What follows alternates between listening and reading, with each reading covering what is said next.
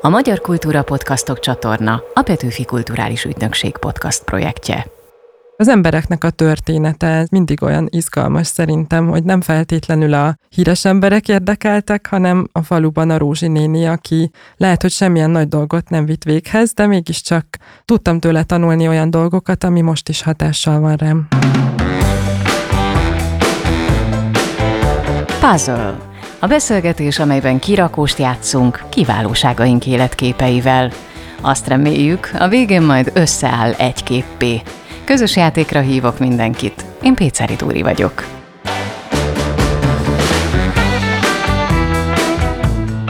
A Mikszáthi Görbeország krónikása. 17 éves kora óta járja és fényképezi Palócföldet. Képeivel az eltűnőben lévő paraszti világról mesél, ahol az emberek nem őrzik a hagyományt, hanem benne élnek.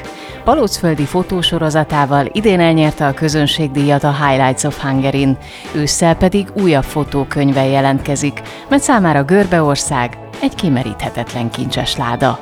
A Puzzle 9. epizódjának vendége Mohos Zsófia fotográfus. Az idei Highlights of Hungary, ahol egyébként minden évben a legszeretnivalóbb, leginspiráló történeteket díjazzák, te viseletben vetted át a közönségdíjat a palócföldi fotósorozatodért. Ennek a viseletnek van valamilyen története? Igazából ez csak egy viseletszerű öltözék volt. A szoknya ugye a brokát szoknyákat idézi, ami Rimócon a vasalt szoknyákra a felső szoknyaként viselt ruhadarabnak egy ilyen utánérzése, nem igazi brokát anyagból készült, viszont a válkendő, az a fekete válkendő kék hímzéssel selyemanyagból készült, és az valóban egy rimóci darab, és én úgy gondoltam, hogy egy kicsit így szeretném magammal vinni így Rimócot is erre a díjátadóra, úgyhogy ezért gondoltam, hogy megidézem egy kicsit a viseletüket. Ma már ugye gyakran bújsz népviseletbe. Emlékszel még a legelső alkalomra, amikor városi lányként először voltál viseletben, hogy milyen érzés volt? A legelső alkalmat nem nagyon tudom most így felidézni. Egyrészt egyszer Kiscsécsen a falunapra öltöztetett fel a szomszéd néni, és ez azért volt nagy élmény, mert az ottani menyecske kendőt azt már nem nagyon viselték így hagyományőrzők sem, tehát neki is így a régi emlékeiből kellett visszakutatni, hogy akkor hogyan is kell megkötni az alsó csipkés kendőre a felső kendőt, és nagyon nagy élmény volt szerintem neki is, hogy felöltöztethetett, és nekem pedig azért, mert hát a falunap volt erre az alkalom, és amikor megjelentem ott a falunapon, akkor itt tényleg mindenkinek így tátva maradt a szája, és az idősebbek, férfiak is és nők is így annyira örültek, hogy látnak egy igazi kiscsécsi menyecskét. Tényleg, minthogyha így a múltból tértem volna vissza, mert hogy ott ez nem annyira gyakori, hogy ilyen szempontból megidézzék a múltat. Mit gondolsz azokról a manapság igen divatos tervezői kollekciókról, amik felhasználnak egy-egy népművészeti motívumot? Szentségtörés vagy egyfajta hagyományőrzés?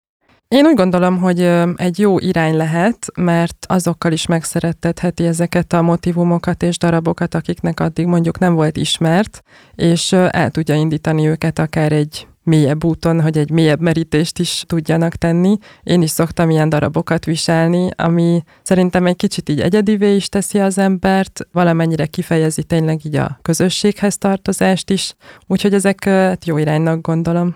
Említetted már Kisecsetet, ami számodra a világ közepe, a nagymamádnál töltött mesebeli nyarak helyszíne. Hogyha tehetnénk most ott egy sétát, akkor hova vinnél el legelőször? Az az érdekes, hogy az utikönyvek tulajdonképpen semmilyen érdekes látnivalót nem ajánlanak, de igazából nagyon érdekes az, hogy az ember, ahogy így az utolsó falut, két Bodonyt is elhagyja, kicsit olyan, hogy most már itt talán nem is megy tovább az út, vagy most mi következik, és aztán egy dombon túl kiszélesedik a völgy, és ott található Kisecset. Én nekem nagyon tetszik egyrészt a templomnak a környéke, nagyon érdekes, hogy a harangtorony külön áll a templomtól, ez azért nem egy gyakori építkezési mód. A másik kedvenc helyen pedig a falu végén az Akolnak a környéke, ahol én is sokat legeltettem a bárányokat a szomszéd Zsuzsika nénivel, és ahol most is ott vannak a bárányok.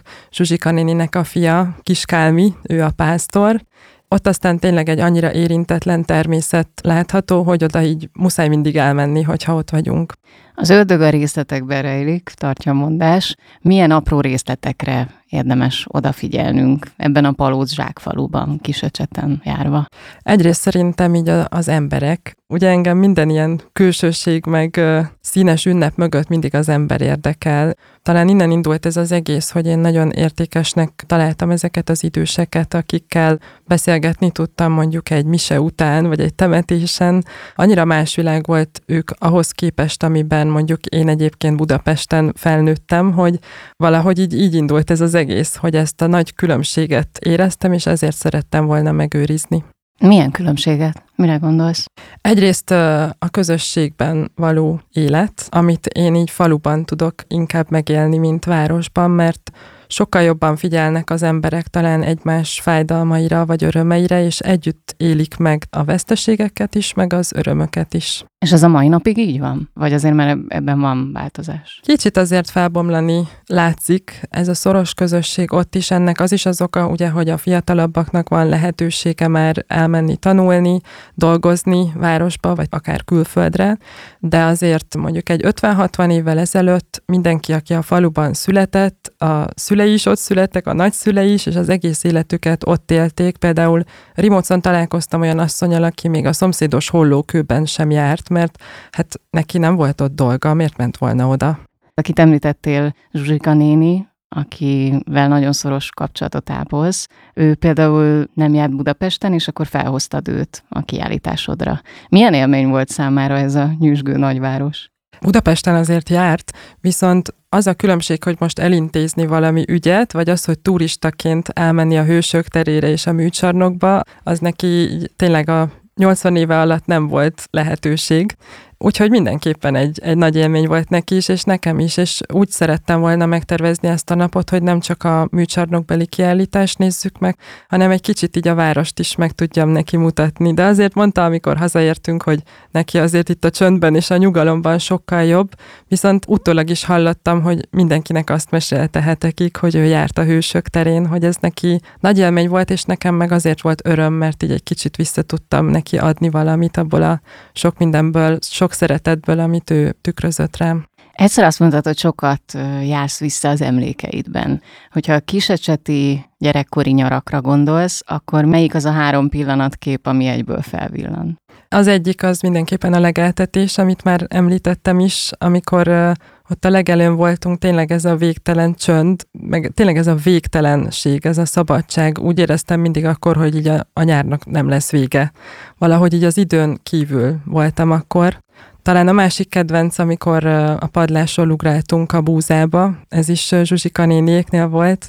Ugye aratás után a pajtában mindig ilyen nagy búzahalom volt, és olyan jó móka volt benne fürödni, aztán nem tudom igazából most így felnőttként, hogy mertem a padlásról leugrani, de 10 évesen másképp gondolkozik az ember. A harmadik pedig talán az lenne, amikor olyan 14 éves voltam, és a barátnőimmel kitaláltuk, hogy alapítunk egy falu múzeumot Kiscsécsen, és elkezdtük körbejárni a falunak a lakosait. Minden házba bementünk, oda is, akiket nem ismertünk korábban.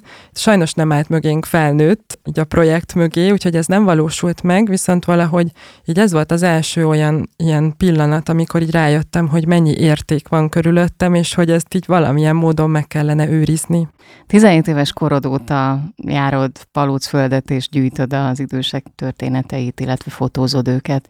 A 10 éves Zsófi számára mi volt annyira lenyűgöző ebben az eltűnőben lévő paraszti világban? Azért általában egy 10 évest nem ilyen dolgok érdekelnek, tehát nem a múlt. Azt hiszem, hogy egy kicsit ezt így a családomból is hoztam az értékmentésnek a gondolatát, mert ugye édesanyám ő régész. Igaz, hogy sokkal régebbi korokkal foglalkozik, az őskorral, de azért a néprajz, meg úgy általában a múltnak a kutatása az így a családunkban egy természetes dolog, vagy az, hogy kiállítást rendezek, múzeumba járok. Lehet, hogy a falu múzeum ötlete is valahol itt gyökerezik, úgyhogy innen indulhatott szerintem az ötlet, és az, hogy most engem ez miért fogott meg, talán egy kicsit így a személyiségemnek is inkább a falusi élet az, ami közel áll hozzám, ez a nyugodtság, meg ez a természetközeliség, meg az embereknek a története, ez mindig olyan izgalmas szerintem, hogy nem feltétlenül a híres emberek érdekeltek, hanem a faluban a Rózsi néni, aki lehet, hogy semmilyen nagy dolgot nem vitt véghez, de mégiscsak tudtam tőle tanulni olyan dolgokat, ami most is hatással van rám. Mintha megállt volna az idő ezekben a falvakban. A nagymamám például egy olyan parasztházban élt, ahol nem volt bevezetve, ha jól tudom, se a víz, se a gáz. Ami számomra elképzelhetetlen, de lehet, hogy én túl kényelmes vagyok. Hogyan lehet ezt megszokni? Tehát ő neki nem hiányoztak ezek a kényelmi dolgok eleinte? Mert ő is városból költözött ki falura. Igen, bár igazából ő nem lakott ott életvitelszerűen, hanem ő is ilyen nyári laknak használta ezt a házat, meg ugye a kertészkedéshez, de egyébként a mai napig is így van ez a ház. Én is például tavaly nyáron egy hónapot ott voltam úgy a gyerekekkel, közben még betegség is volt, tehát így muszáj volt mosni is, de végül is nem probléma kézzel mosni, csak minden egy kicsit több időt vesz igénybe. Azért én is azt gondolom, hogy az én hétköznapjaimban ez így hosszú távon nem férne bele, viszont nagyon jó, hogy ezt valahol meg tudom élni, meg a gyerekeknek is ezt az élményt meg tudom adni, hogy mondjuk, ha fürödni szeretnénk, akkor először el kell sétálni a tornác végére a vödörrel, be kell vinni a vizet a házba, föl kell tenni a gázra, meg kell melegíteni, utána a narancsárga lavorba beleönteni, összekeverni a hideg vízzel. Valahogy mindent másképp értékel ilyenkor az ember, mint amikor csak úgy bemegyek a fürdőszobába és megnyitom a csapot a megfelelő hőmérsékletű vízzel. Meg mondjuk gyerekként ez valószínűleg kalandos is lehet. Nem élvezik, gondolom. Igen, nekik mindenképpen már önmagában az, hogy a kert is óriási, nincs is kerítés, és hátul igazából így fölfut a dombra a telek. Most már kezdenek kicsit kóborolni is, mondjuk ezt tőlem örökölték, de azért megbeszéljük a határokat, és ebben egy kicsit így ők is, ugye két kisfiúról beszélünk, így a saját erejüket, meg a határaikat is tudják próbálgatni. Nem feltétlen csak játszótéren lehet mászni valahová, hanem hogy fel tudok-e mászni most már arra a szilvafára, ahová tavaly még nem tudtam. Ezek mind ilyen nagyon jó élmények és tapasztalások nekik. Kisecsetben fogalmazódott meg benned az ötlet, hogy dokumentált Görbeországot, ahogy Mikszáth nevezi a Palócföldet és annak lakóit. Az első képet kiről készítetted? Biztosan Zsuzsika néniről. A legeltetést már többször emlegettem. Volt egy ilyen filmes nyeremény fényképezőképem, talán 12-13 évesen nyerhettem valahol, és én is gondolkoztam ezen, hogy a 24 kockából 20 kocka így legeltetés közben. Zsuzsika néni, a bárányok, meg a Manci nevű szamár, hogy miért ezt akartam megörökíteni, pedig azért jártam máshol is táborba, vagy erre-arra a nyáron, de valahogy akkor is ezeket a pillanatokat szerettem volna megőrizni. Mesélnél nekünk Zsuzsika néniről egy picit? Azon kívül, hogy ő volt a szomszédotok Kisecsetben. Ő egy 80 körüli igazi palóc parasztasszony, aki nagyon fiatalon ment férjhez, 18 éves körül volt, és igazából az a tipikus paraszti életet élte. Tehát az, hogy mondjuk a TS-ben vagy napszámosként dolgozni, ugye ezeknek az asszonyoknak a fizikai munka annyira az életüknek a része volt, már egészen kicsi koruktól kezdve, hogy ez nekik természetes, és igazából most is még 80 évesen, vagy ismerek olyat, aki 90 év fölött is műveli a kertjét, mert valahogy ők annyira együtt élnek a természet körforgásával, hogy őket ez élteti. És Zsuzsika nénin is ezt látom, hogy bár fáj azért itt-ott, de azért hát a krumplit azt el kell ültetni, meg kell kapálni a hagymát, mert hogy így ez az életnek a célja. Ezért is jó érzés nekik utána ugye befőzni mondjuk a paradicsomot, vagy tényleg ha olyan mennyiség készül belőle, amivel meg tud mondjuk minket is ajándékozni. Ezek mind olyan dolgok, amik így az emberi kapcsolatokat építik. Meg Zsuzsika néniről az egyik legkedvesebb élményem az, amikor egyszer indultunk haza talán, és ő éppen rántott húst készített, és még melegen úgy, ahogy kivette az olajból, 2 szelet kenyér közébe rakta nekem, és annak olyan íze volt, annyira fantasztikus volt, hogy az így soha nem felejtem el. Zsuzsika néni férje Kálmán bácsi, ugye a traktoros bácsi. Igen. Ők, ha jól emlékszem, mert így nézegettem ugye az Instagram oldaladon a fotókat, több kép is készült már róluk, több mint 6 évtizede tartanak ki egymás mellett jóban-rosszban. Azt megkérdezted már tőlük valaha, hogy mi a jó házasság titka szerintük? Lehet, hogy tőlük még nem, de másoktól szoktam kérdezni, és gyakran azt mondják, hogy a hallgatás, ami egyrészt ugye Ezek a generációk sok mindenről nem beszélhettek, talán erről is szól, hogy ha fájt is valami, azt sem feltétlenül mondhatták ki, mert hogy mi van, hogyha megszól a falu. De másrészt szerintem ez arról is szól, hogy ha valami nem működik, azt nem feltétlen kell rögtön kidobni, hanem esetleg meg is lehet javítani, vagy egy kicsit csiszolódni a másikhoz. Úgyhogy ezekből a mondatokból nem feltétlen csak így a rosszat lehet leszűrni, mert ezt tényleg nem is szeretném így szebbé tenni, hogy milyen dolgok voltak, amiket esetleg most már másképp gondolunk, vagy másképp élünk meg, de van, amit szerintem tanulni lehet tőlük, és talán ebből a mondatból ezt a részét kivehetjük magunknak. Mi az, amit nem sírsz vissza a történeteket hallgatva? Mert manapság, amikor minden második házasság válással végződik a statisztikák szerint, és a férfinői szerepek is felborulni látszanak, akkor hajlamos az ember idealizálni a régi szép időket, miközben akkor sem volt azért minden fenékig tejfel. Ráadásul nagyon gyakori volt a rendezett házasság is. Gazdag a gazdaggal, föld a földdel házasodott, vagy azért, mert mondjuk egy szegény családba született egy lány, és muszáj volt mihamarabb férjhez adni, mert egyszerűen nem tudták etetni, nem tudták őt eltartani, és nagyon sok ilyen asszonnyal találkoztam, akik mondjuk akár belekerültek egy ilyen házasságba, és nem tudtak a férjükkel a hétköznapokban sem kijönni, akár mondjuk bántalmazás is volt a dologból, nem csak fizikailag, hanem szóban, ami tényleg ugyanolyan erős tud akár lenni, és nekik nem igazán volt lehetőségük arra, hogy azt mondják, hogy én ezt nem tűröm el, és kilépek.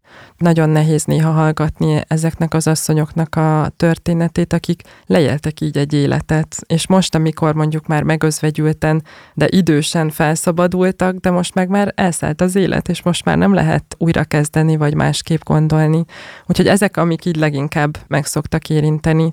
Vagy az, hogy mondjuk, ha valakit fizikailag bántalmaztak, és látszott is mondjuk az arcán, akkor az egyik asszony mesélte nekem, hogy az anyósa mondta neki, hogy ne menj az utcára, amíg ez látszik rajtad, mert ez a te szégyened. Ezek azért nagyon kemény és bántó mondatok, és biztos vagyok benne, hogy ez így nem egy egyedi eset lehetett, hanem nagyon sok ilyen asszony van, aki ilyen néma tűrésben és hallgatásban kellett, hogy élje az életét. Ezt a részét, ami nem annyira mesebeli, ezt is felvillantod azért a sorozatban? Vagy ez egy ilyen nagy dilemma?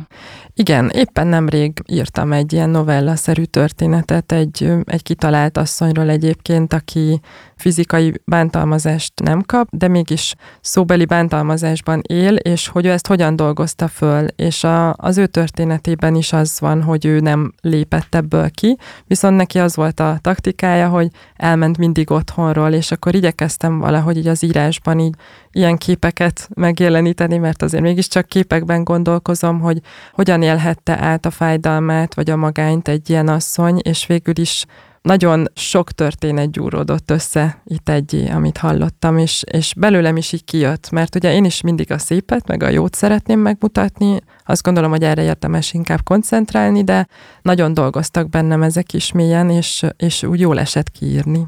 A férfinői szerepekkel kapcsolatban mi az, ami szerinted így jó volt?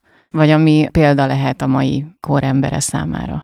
Azért láttam több olyan házasságot is, ahol kölcsönös tisztelet volt megfigyelhető, azért nyilván ilyen hagyományosabb szerepekben éltek, hogy mondjuk a férfi volt, aki dolgozott és a pénzt hozta haza, és az asszony pedig, aki a gyerekeket nevelte és ellátta a háztartást, és mégis értékelik egymás munkáját. Tehát, hogy a férj is elismeri azt, hogy 3-4-5 gyereket felnevelni az azért nem kis dolog, és mellette ugye a háztartást ellátni. Beszéltünk is róla, hogy régebben ez ugye sokkal több időt vett igénybe, sokkal több munka volt, ezt mégis értékelni tudta. Azon kívül szerintem megint visszatérek arra, hogy itt a közösségben élés az így a nagy családokban is megtalálható. Tehát az, hogy mondjuk egy anya egyedül legyen a gyerekeivel, és úgy kelljen mindent csinálni, az elég ritka volt, mert mindig volt ott egy édesanya, egy anyós, egy nagymama, aki ki tudta venni a részét a háztartásból, és manapság szerintem ez egy kicsit így hiányzik az édesanyáknak. Rajtad változtatott bármit, Görbeország? Igen, azért ugye az elmúlt 3 évben így a MMS ösztöndíjnak köszönhetően nagyon sok időt töltöttem olyan falvakban, ahová korábban nem kötődtem, de mégis megismertem nagyon sok idős embert, és én azt hiszem, hogy egy kicsit így lelassított így az ő tempójukra, mert hogy így velük is meg tudom élni azt az időn kívüliséget, amit így a legelőn is megéltem gyerekként. Néha úgy nehéz is egyébként így átállni. Volt olyan élményem, hogy egyik nap még Rimócon mákosrétest sütöttünk Rozi nénivel, másnap meg Budapesten a metrón ültem, és így hirtelen azt éreztem, hogy ilyen párhuzamos valóságok léteznek egymás mellett, és valahogy így számomra nem volt kérdés, hogy melyik valóságba tartozom. Úgyhogy ez a lelassulás, ez mindenképp. Ezen kívül talán az, hogy így megtanulom értékelni az apró dolgokat is. Ugye ezek az asszonyok akár tényleg a szomszéd faluban sem jártak, de mondjuk rá tudnak csodálkozni így a falujuknak a szépségére. És valóban nem kell ahhoz elmenni Párizsba feltétlenül, hogy az ember boldog legyen, vagy teljes életet élhessen, hanem meg lehet találni így a saját környezetünkben is az értékeset. És hogyha másképp tekintünk egy kicsit ezekre, az így szerintem jó hatással van ránk, és érdemes ezt a hozzáállást megtanulni. Te legutóbb mire csodálkoztál rá, vagy mit fedeztél fel a saját környezetedben, ilyen apró csodát?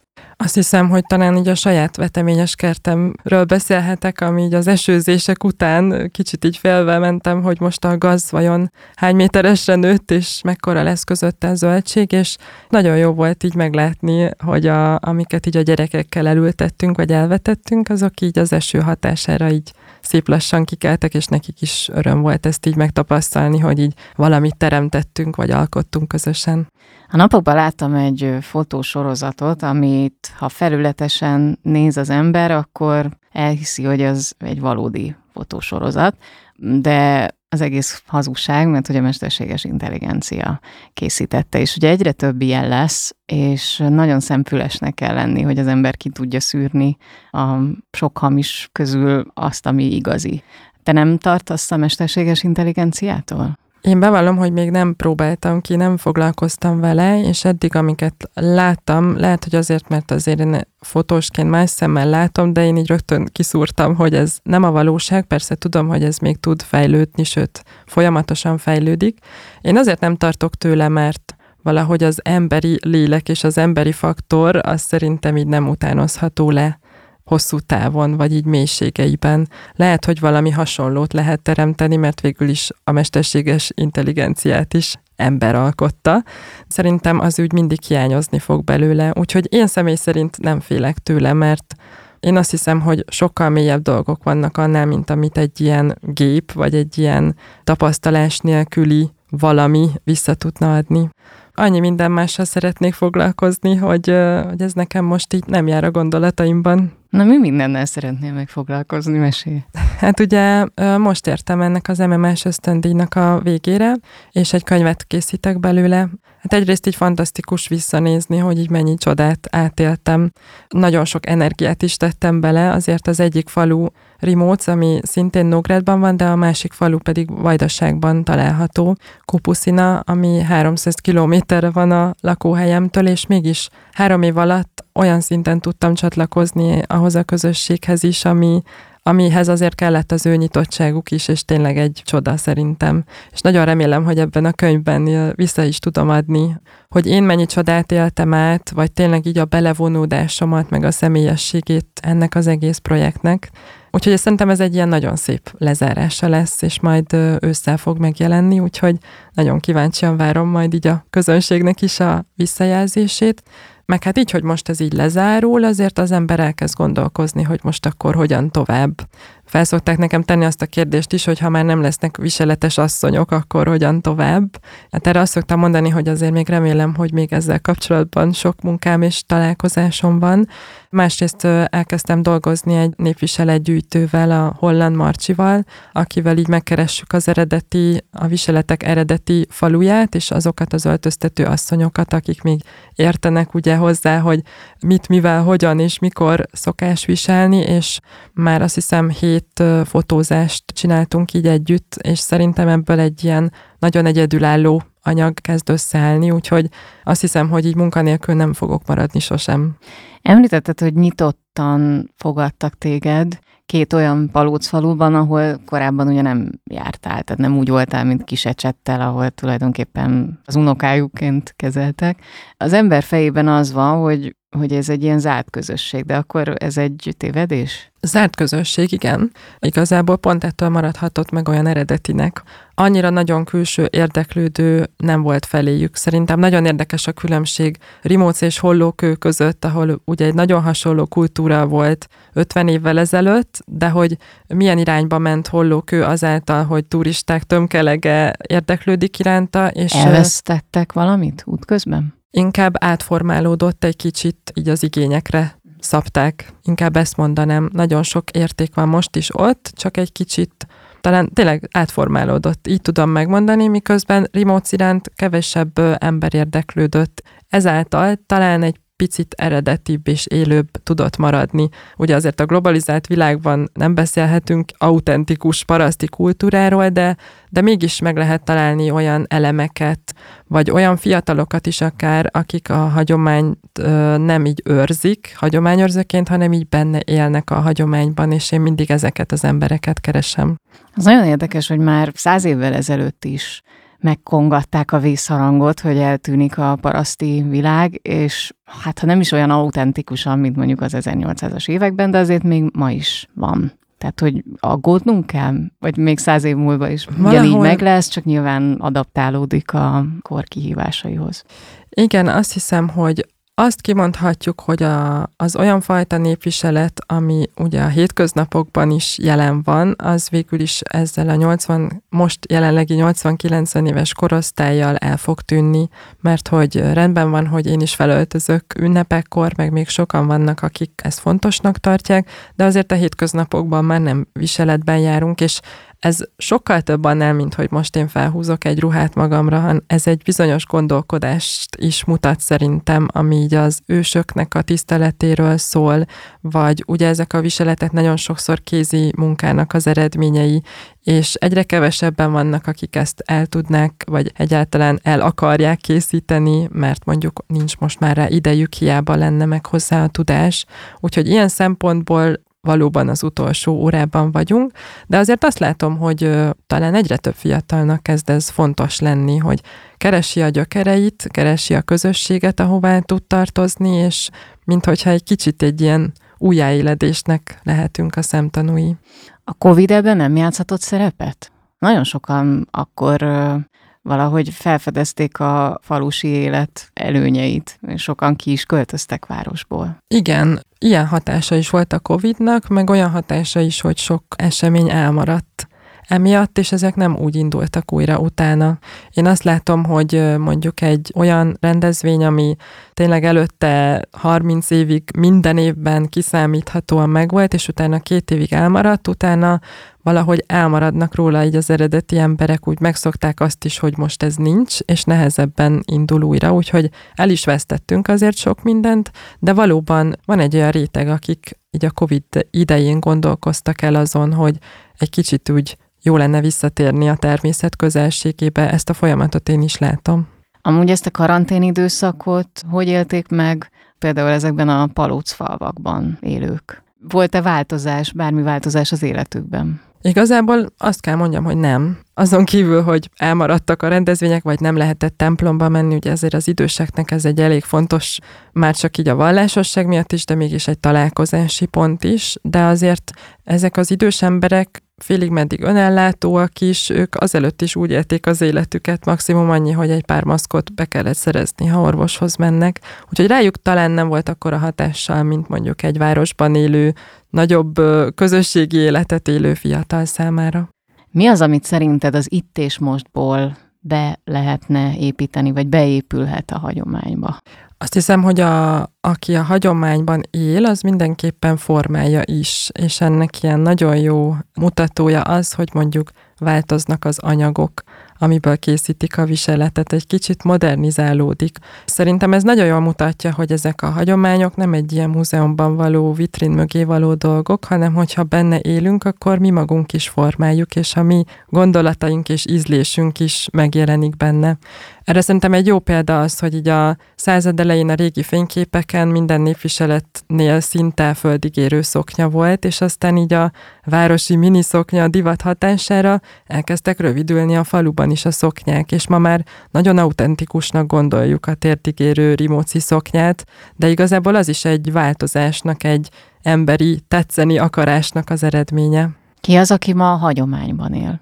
Én ott érzem a különbséget, hogy azért éli ezeket a hagyományokat, mert önmaga szeretné megélni a közösséghez tartozást, és azt, hogy mutatok valamit, amit nem feltétlen kíváncsi rá nagyon sok turista, hanem csak úgy a magunk örömére örülünk, és öltözünk, és zenélünk.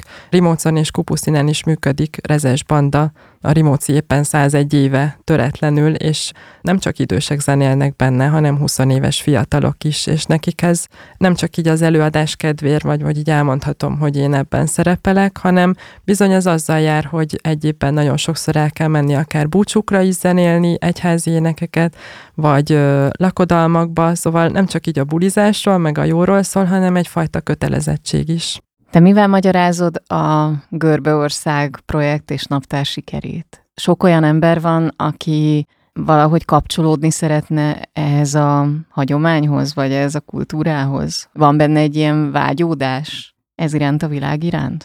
Egyrészt azért is van vágyódás, mert mondjuk nekik is volt tapasztalatuk a saját nagymamájukkal, vagy így a saját gyerekkorukból.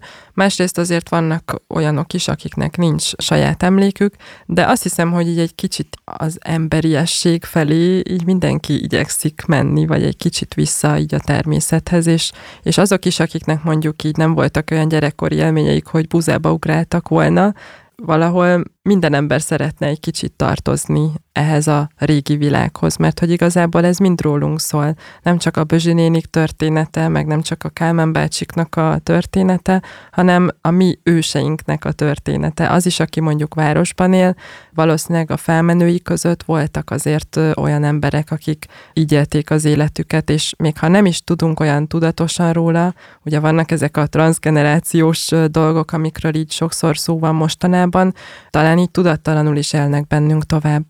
Az a kérdés motoszkál benne, hogy miközben ugye van bennünk egy ilyen veszteségérzés.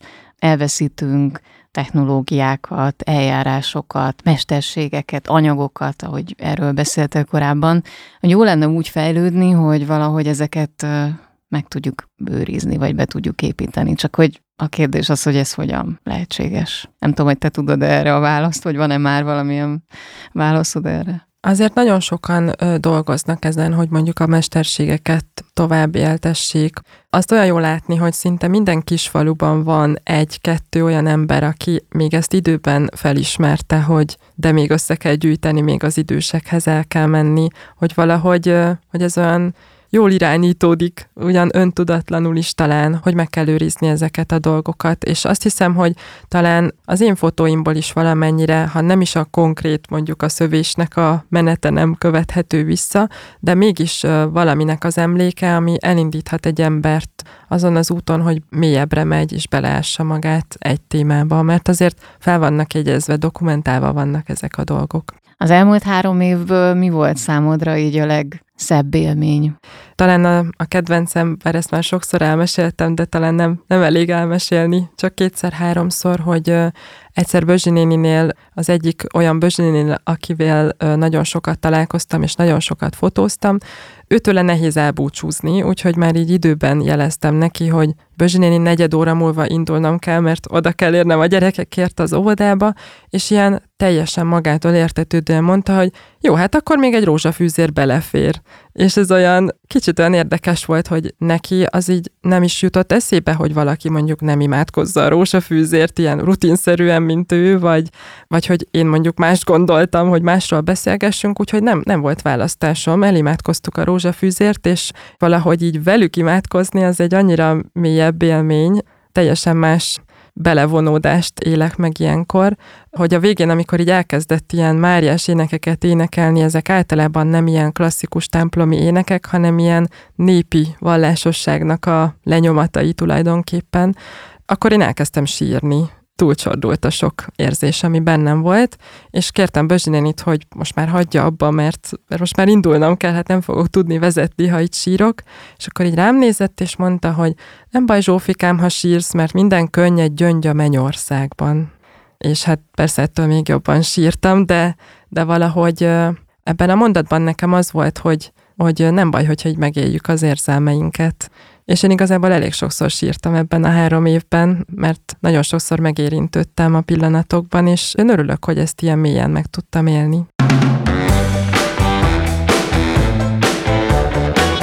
A Puzzle 9. epizódjának főszereplője Mohos Zsófia fotográfus volt. Palócföldi sorozata, a Görbeország projekt képeit megtaláljátok a közösségi felületein. Szívből ajánlom nektek.